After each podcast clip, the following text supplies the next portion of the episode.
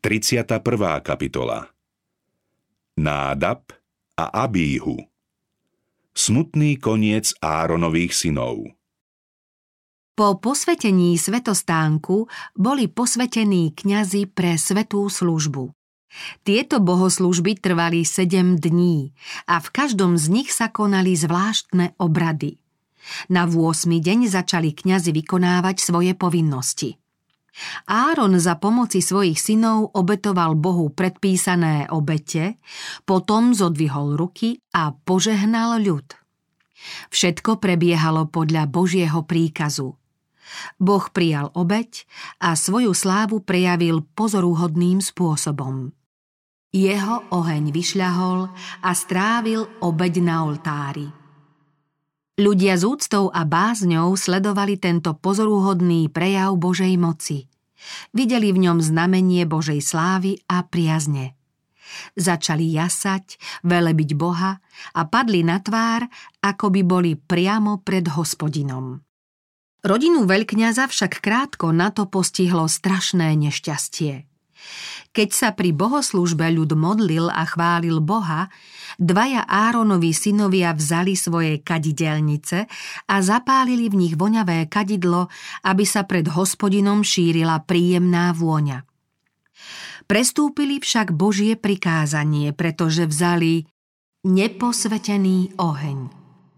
Na zapálenie kadidla použili obyčajný oheň namiesto ohňa posvetného, ktorý zapálil sám Boh a ktorý sa mal podľa jeho príkazu používať práve na tento účel. Za tento hriech vyšľahol od Hospodina oheň a oboch synov pred prítomnými usmrtil. Nádab a Abíhu mali v izraelskom národe po Mojžišovi a Áronovi to najvýznamnejšie postavenie. Hospodin ich mimoriadne poctil tým, že smeli spolu so sedemdesiatimi poprednými Izraelcami zahliadnúť na vrchu i jeho slávu. Preto im ich vina nemohla byť beztrestne prehliadnutá. Práve naopak, ich hriech bol o to závažnejší. Nikto by nemal podliehať seba klamu, že smie beztrestne hrešiť, lebo prednostne získal veľké poznanie ako tieto kniežatá, ktoré smeli vystúpiť na vrch a tam v spoločenstve s Bohom mohli pobudnúť vo svetle jeho slávy a že teda Boh ich hriech tak prísne nepotresce. To je veľký omyl. Kto prednostne získal veľké poznanie a výsady, od toho sa právom očakáva úmerne cnostný a zbožný život. Nič menšie Boh nemôže prijať. Veľké prednosti a zvláštne požehnania nie sú zárukou bezstarostnej istoty, že sa nám nič nemôže stať a že Boh nebude naše hriechy tak prísne trestať. Všetky prednosti, ktoré od Boha prijímame, nás majú podnietiť k väčšej horlivosti v úsilí a v snahe uskutočňovať svätú Božiu vôľu. Nádab a Abíhu neboli v mladosti patrične vedení k sebadisciplíne. Ich otec bol povoľný, nebol patrične rázny a zásadový a nedohliadal na disciplínu svojich detí. Svojim synom dovoľoval, aby sa venovali svojim záľubám. Dlhoročný návyk uspokojovania vlastných žiadostí sa v nich natoľko zakorenil, že sa ho nemohli zbaviť ani vtedy, keď boli povolaní vykonávať tú najposvetnejšiu službu. V mladosti neboli naučení rešpektovať autoritu svojho otca a preto si ani neuvedomovali, ako je nutné svedomito plniť Božie požiadavky. Áronova nerozvážna povoľnosť pri výchove synov mala za následok prísny Boží súd.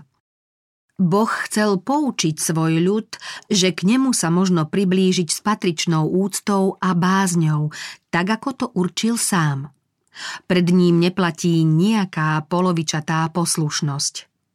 Nestačilo, že pri slávnostnej bohoslužbe prebiehalo takmer všetko tak, ako prikázal Hospodin.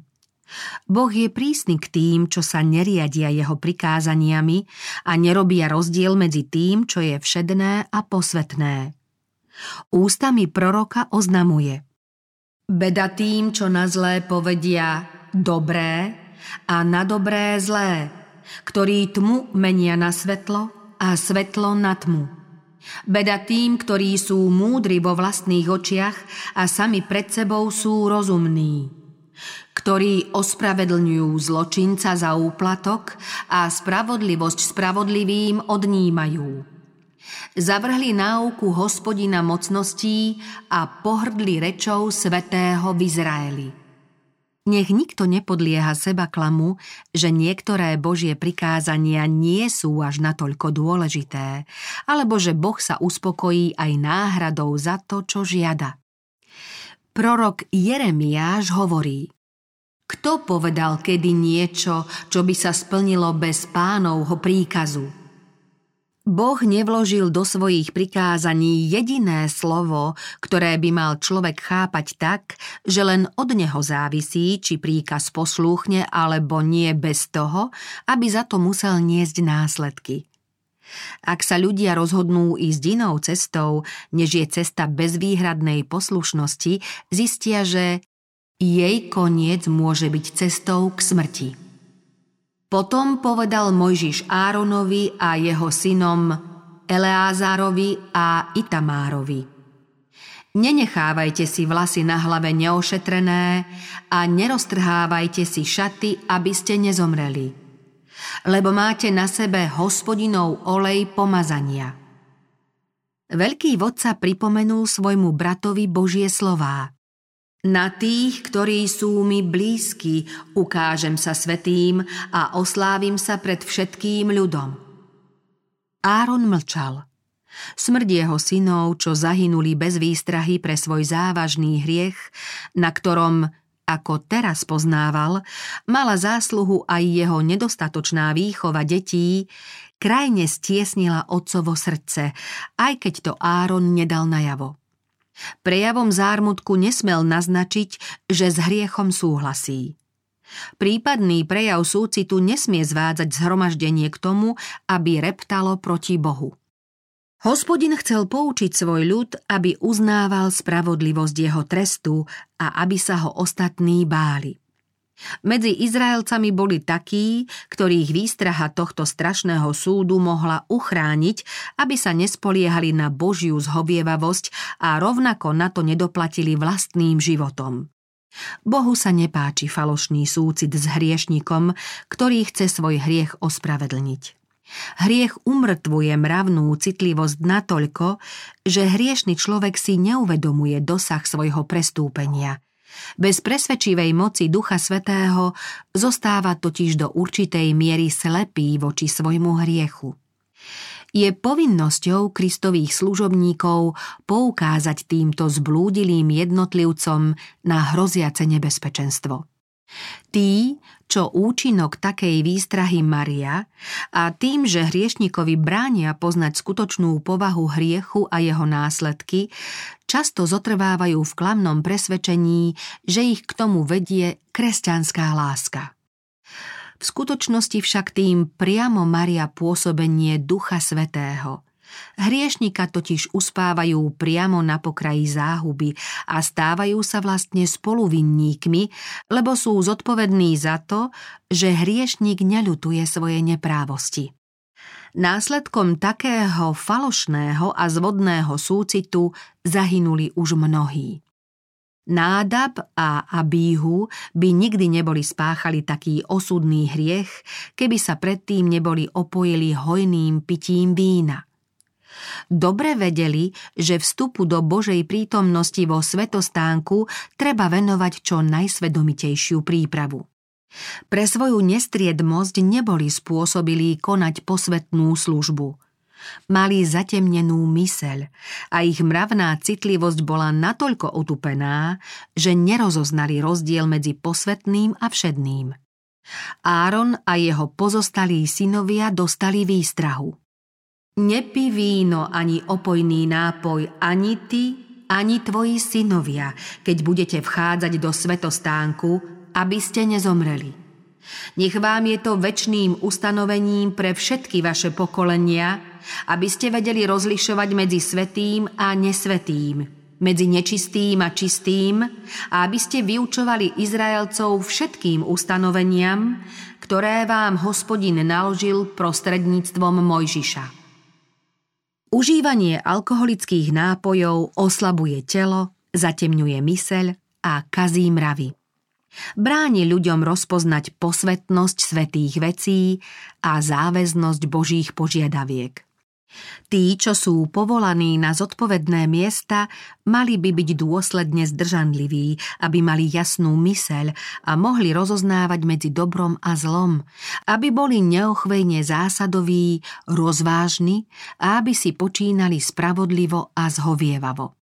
Tento záväzok sa týka všetkých Kristových nasledovníkov. Apoštol Peter píše: Vy ste vyvolený rod, kráľovské kňazstvo, svätý národ, ľud určený na vlastníctvo. Boh od nás žiada, aby sme všetku svoju silu udržiavali v čo najlepšom stave a aby sme svojmu Stvoriteľovi mohli čo najlepšie slúžiť. Ak používame omamné prostriedky, následky môžu byť podobné ako v prípade uvedených izraelských kňazov. Svedomie sa voči hriechu otupí, voči neprávostiam zľahostajnie a prestane rozpoznávať medzi tým, čo je obyčajné a tým, čo je sveté. Ako potom môžeme plniť požiadavky Božích prikázaní? Či neviete, že vaše telo je chrámom Ducha Svätého, ktorý je vo vás, ktorého máte od Boha a že nie ste sami svoji? Veď veľmi draho ste boli kúpení. Oslavujte teda Boha svojím telom i svojím duchom, čo oboje náleží Bohu. Či teda jete alebo pijete a čokoľvek robíte, všetko robte na slávu Božiu. Kristovej cirkvi v každej dobe je určená slávnostná a krajne vážna výstraha. Kto kazí chrám Boží, toho skazí Boh, lebo chrám Boží je svätý a tým ste vy.